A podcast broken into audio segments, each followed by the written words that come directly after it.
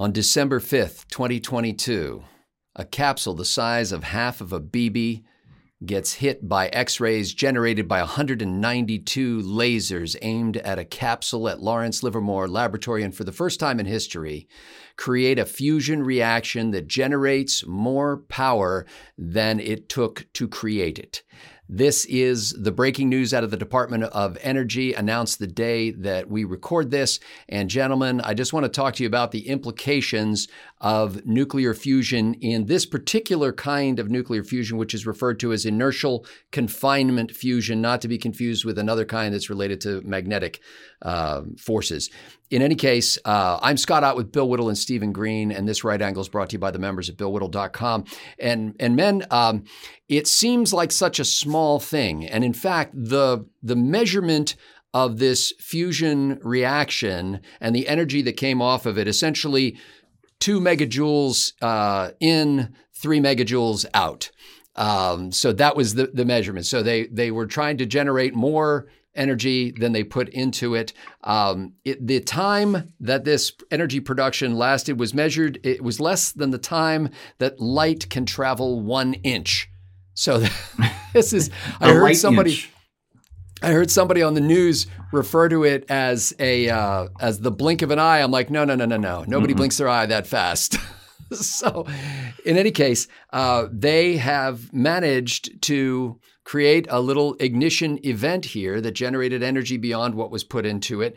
And the announcement came from Energy Secretary Jennifer Granholm, and then several other officials got up and spoke um, about the defense implications, about the implications for long term generation of clean uh, power uh, and clean power that doesn't generate radioactive waste.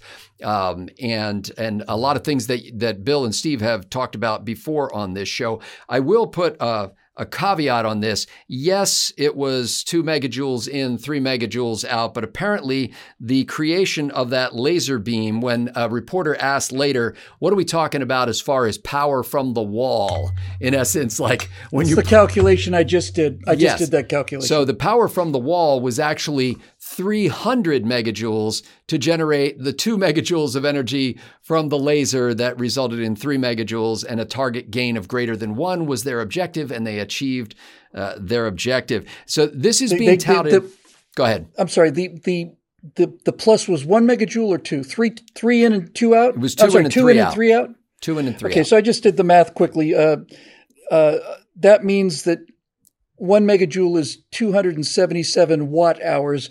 We measure our electricity in our house by kilowatt hours, thousands of watts per hour. This is one third of a thousandth of watt per hour.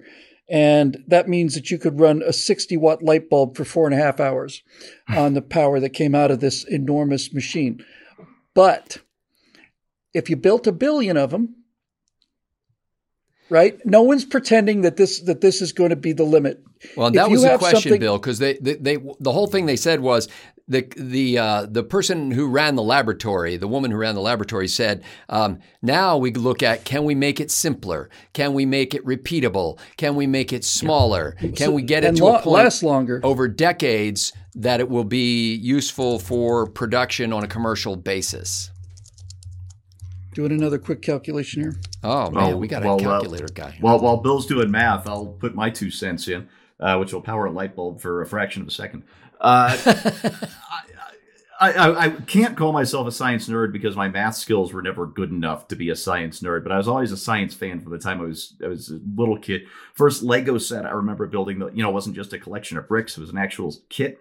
Was the lunar lander? It was so cheesy and I loved it. Hmm. All the space stuff, I grew up loving it. Uh, the first coffee table book I ever got, Dad gave it to me. I think I was 11 years old. It was Carl Sagan's Cosmos. I still have it downstairs on the big bookshelves. Uh, so space science laser beams. Give me laser beams. That's I don't even need the freaking sharks. Okay, just I want laser beams. This this has been my whole life, but I got burned badly because I think I was 19 years old the first time I realized just how badly science could screw it up.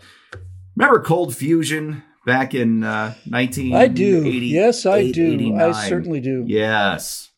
Oh, that was exciting.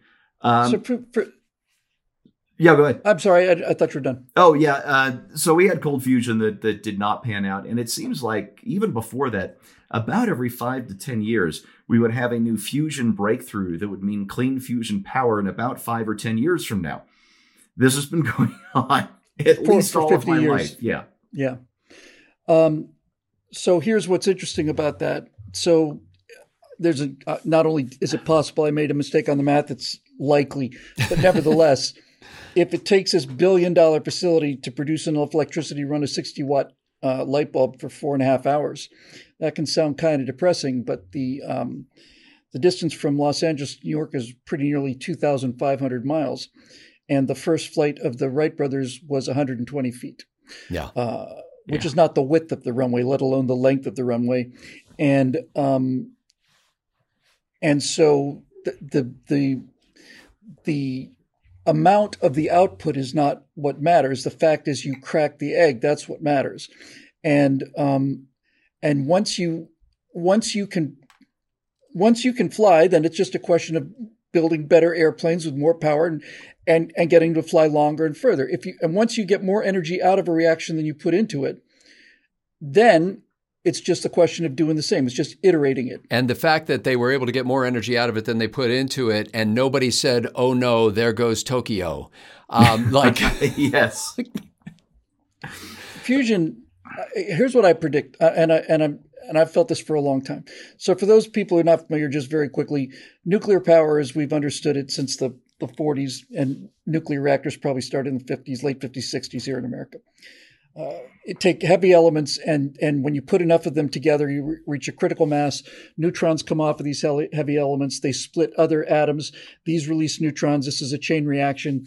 Generates a lot of heat, and also generates radioactive spent nuclear fuel. And mechanically, there are ways to to shut down that reaction, but those can fail. They failed at Chernobyl.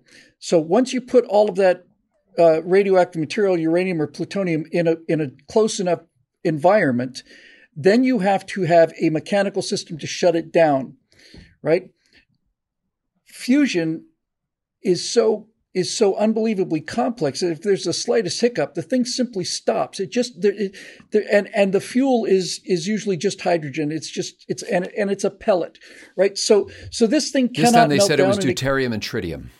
Right. It can't even explode. The second that it starts to explode and damage the inside of the containment field, the containment shuts down. And it's it's over, perfectly safe. There's no radioactive waste.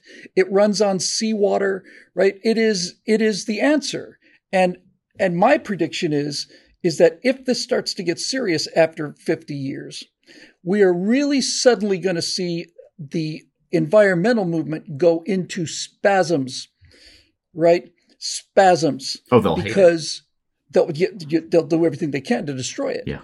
Because I've heard a number of, of leading environmentalists say the worst thing that could happen to planet Earth would be for humans to have a clean, cheap, renewable source of energy.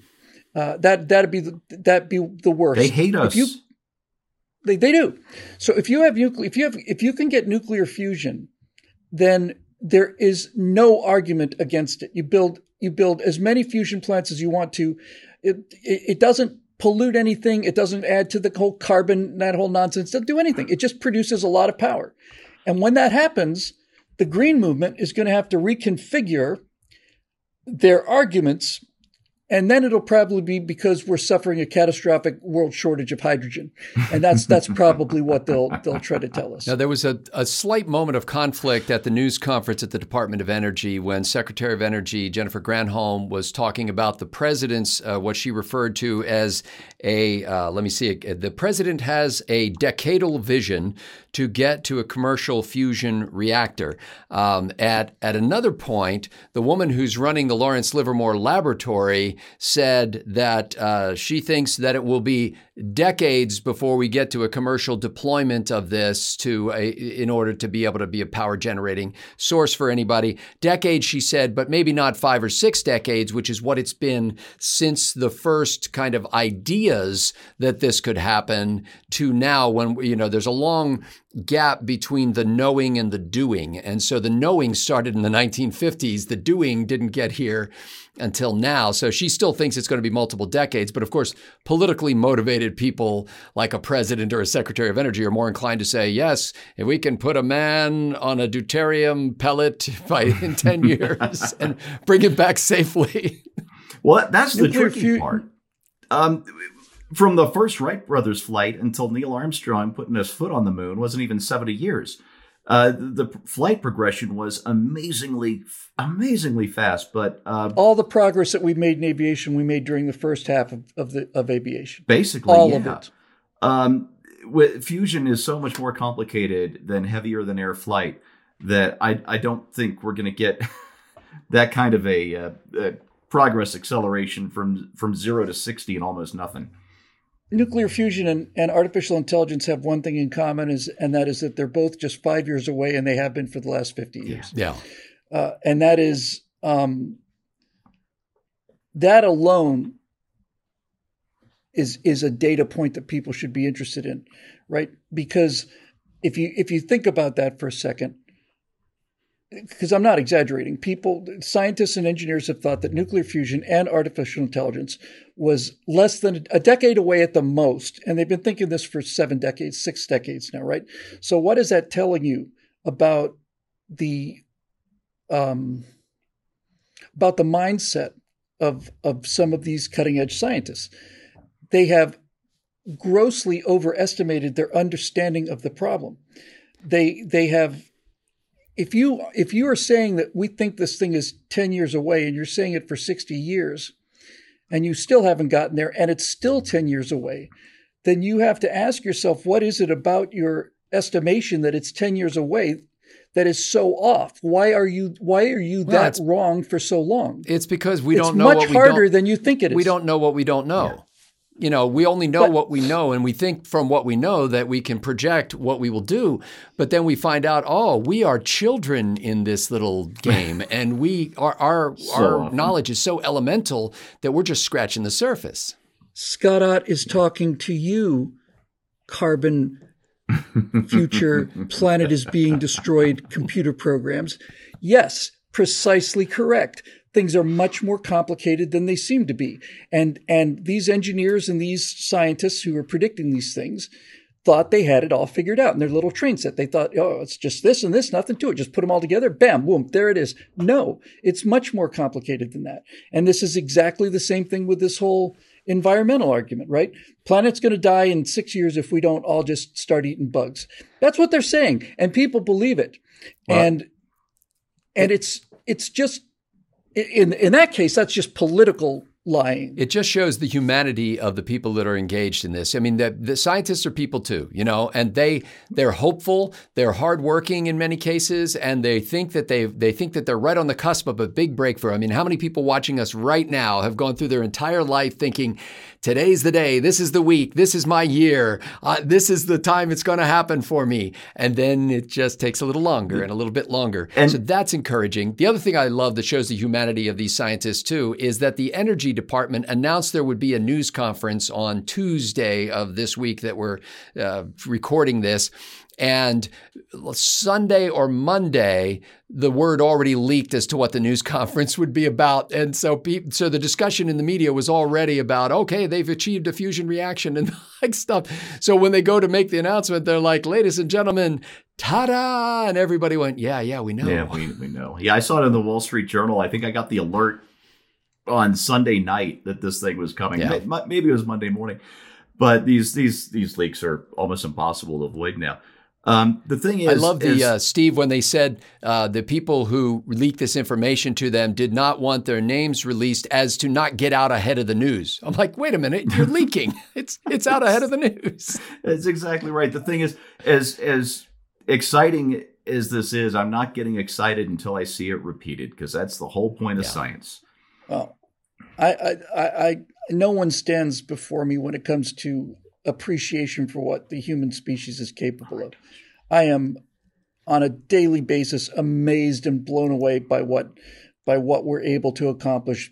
Uh, because of the cooperation, because of standing on the shoulders of giants. It's not their humanity I'm worried about; it's their humility. The, the there is a tendency for people in in extraordinarily complex fields who have who understand how complex a field is. There's a tendency for them to to eventually underestimate the difficulty of the problem. And, and that is something that fusion and AI have been dealing with for 50 years. And you would think that after 50 years of underestimating the difficulty of the problem, they would stop making predictions like it's only five or 10 years away, right? That's the part that I find worrying. It, it's that, it's that, it's that sense of, of, okay, well, now we understand it. Well, that's what they said 10 years ago. And that's what they said 10 years before that, too. Maybe instead of saying, now we understand it, maybe you could be saying, well, now we understand more of it than we did before. We're going to build on that, but there are so many unknowns here that we don't, we can't tell you when this is going to be available. You know, I will uh, tell you. So, Go ahead, Steve. Oh, okay. Sorry. Uh, several years ago, uh, when we were first starting to find out very publicly all these teething problems with with fully autonomous self-driving cars, which is the one of the mm-hmm. ultimate AI problems. Um, I had a commenter, and I can't remember if it was a Vodka Pundit or an Instapundit, explain to me that now that Tesla was gearing up production uh, for their their ma- their first mass market cars, the the Model Three, that a network effect was going to kick in because they would be collecting so much more data. Every every additional Tesla sold was going to add to the the add to the AI and that we were at tops four or five years away from fully autonomous self-driving cars. That was uh, way more. That was more than four or five years ago, and we're still not much closer than we were then. See, this is the point, right? The look, I am. I, I, I have so many friends who are engineers uh, and and and people who I've worshipped my entire life, some of the most legendary engineers in the business are people who are my friends.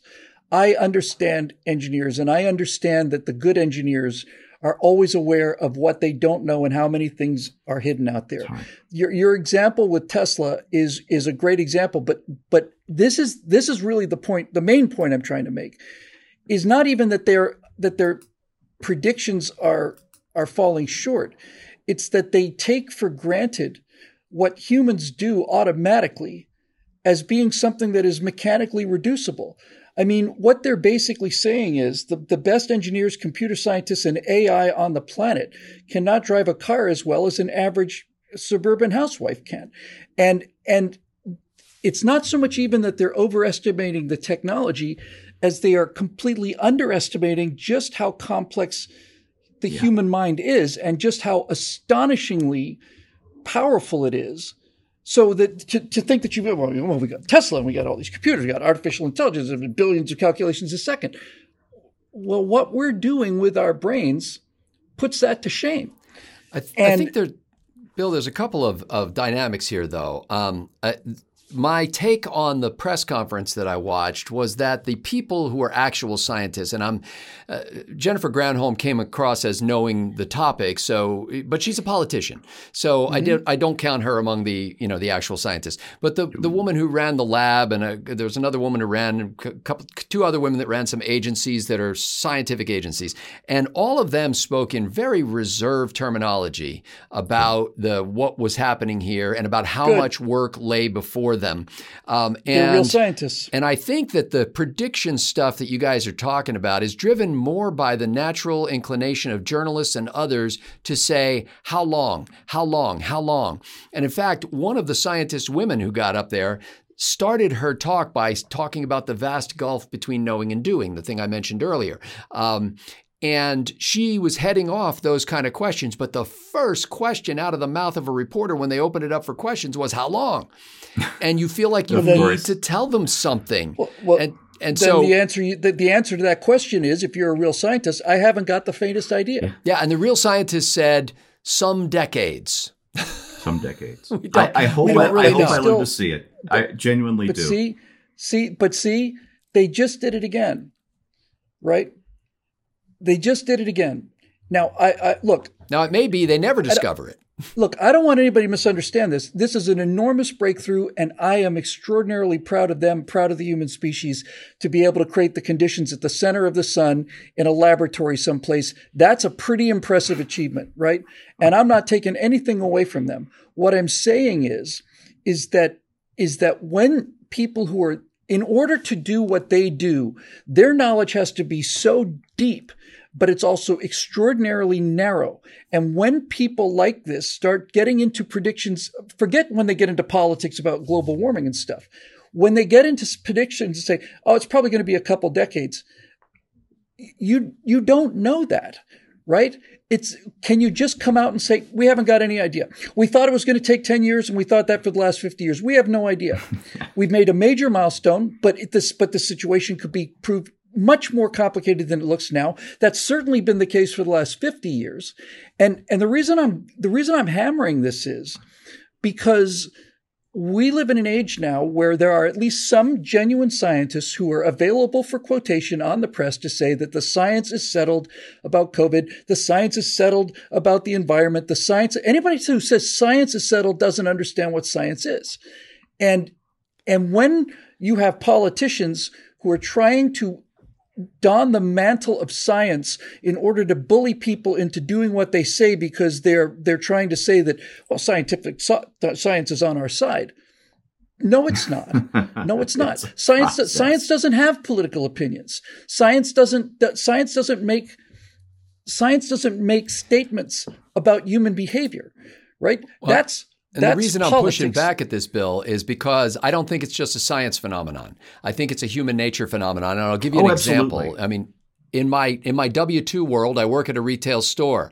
The most common question I get immediately after telling somebody that we don't have an item in stock, but we can order it from the manufacturer is what? How when will you get it? When will it be here? The real answer is I don't know. What do you tell them? I don't know. Well, and then, then you go, need to yeah. be in a. You need to be in charge of the uh, the the National Science Foundation. But then, but here's what happens. They say, I, I, say I don't know, and they go, "Come on, you must have some idea." I'm saying, "No, honestly, I don't really know." Well, what does it usually take? And I said, "There's no real usual." And um, and they go, "Well, you, I, I don't want to buy something if I have no idea." So then I said, "Look, ballpark could be more, could be less, two to six weeks." But we really don't know. And I say I don't know several times. I make an I don't know sandwich and I put not the problem. I put the estimate in the middle of it and then tell them I don't know again. And I've had people who will walk and go to some other store and they go to the other store and they say, How soon will it be here? And the guy goes, Ah, three weeks tops. Well, no, he doesn't know either, but he'll tell them. and I won't. Sell, could, and so that's You'd rather sell the couch than be honest. But people want people want to know. And what happens is if you don't tell them, then they lose hope. And so if you don't say, well, maybe some decades, or as the president is saying, one decade, or as you said, other people have said, maybe five years, if you don't give them something, then they're go, oh, well, this is just some sci fi thing. C- call me when you get much closer. That's the answer that they should be given. I agree. But congratulations, man. More that's the holy grail of fusion, right? More energy out than energy in, even yeah, if it's an erg, right? It's that's that's when that is the that is the Wright brothers flyer actually skimming above the ground under its own power and if it does 120 feet it does 120 feet but the thing flew right first time ever and that's an enormous achievement and and the reason i brought the wright brothers up is because once one of the things that's most that's most important about the about the discovery is not even that we flew or we flew a little different distance. It's that we flew at all. We we we yeah. the, the, Wright brothers been working on this thing for four or five years before this they this thing happened every day right? And they didn't know if it was going to work. So just knowing it works is the incentive to um, is to do more. And by the way after the Wright brothers uh, after the Wright Flyer flew, the Wright brothers disappeared for two years. It just just disappeared. They were they were filing patents, right? And and the reason they were filing patents was because the instant it was done, now everybody in the world wants to do it, right? Because they proved it could be done. And and hopefully this is what we're going to see with with with the fusion thing. Yeah, and Secretary Granholm system- said that there are lots and lots of private sector companies that are working right now on fusion, and the government wants to encourage that uh, kind of thing. There's a she she emphasized several times, and I thought surprisingly not in the normal cloying way that politicians do about private public partnerships. She, like it came across as pretty natural. It's like okay, this is okay, what great. government does, and companies are going to do this, and that's great. We want them to do that. Um, it, it's interesting when you win, when you actually create a fusion reaction in a contained space, um, and and it produces more energy than it took to produce the energy. The question that doesn't come out of anybody's mouth at the news conference is, "Hey, how much money have you spent over the past five decades trying to get to this point?"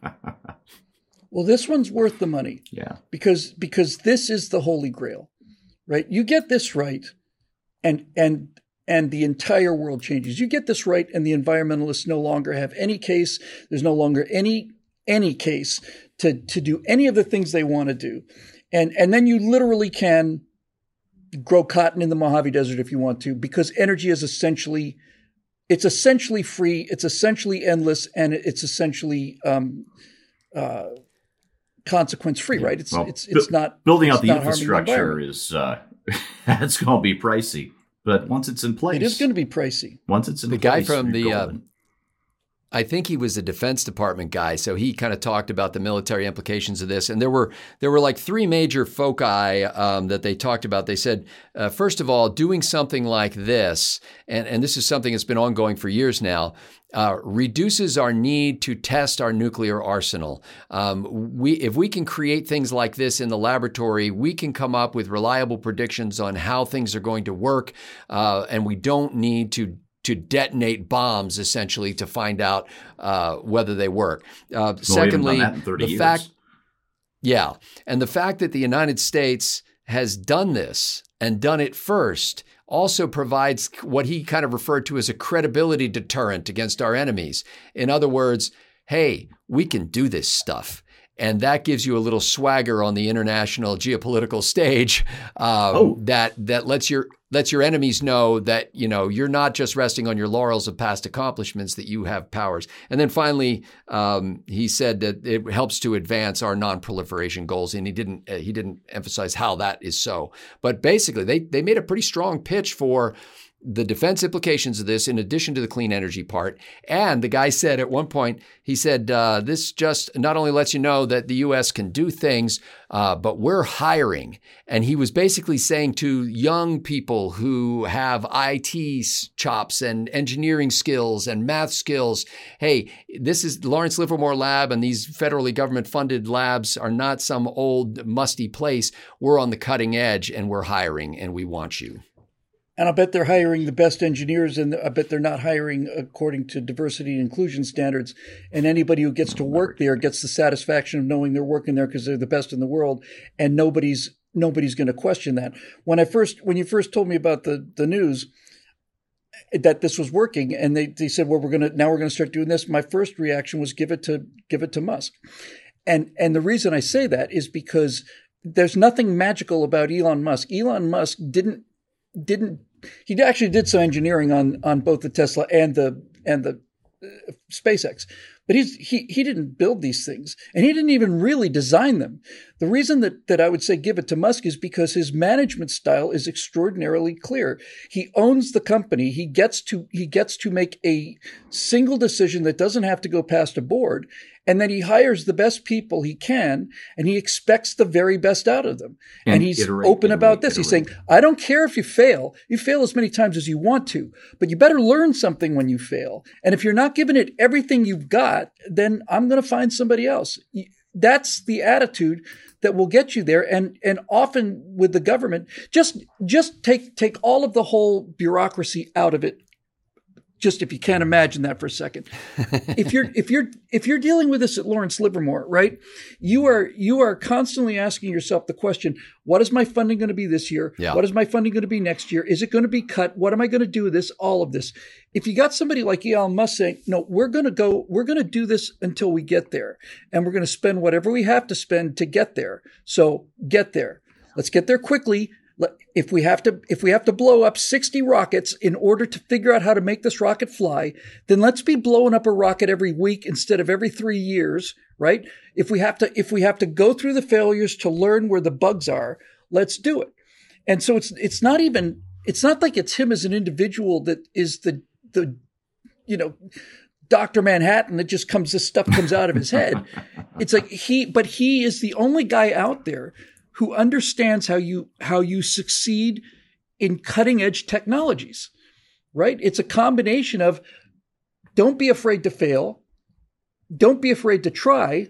But at the same time, if you're going to blow up a rocket, you, need to know why. And, and, and you need to make sure that whatever blew it up that time doesn't blow it up the next time because there are other things that are going to blow up that we need to learn, right? So if this fuel pump blew up on, on this one test, fix that fuel pump. And I don't want to see that fuel pump fail again, right? I want to, I want something else to fail now.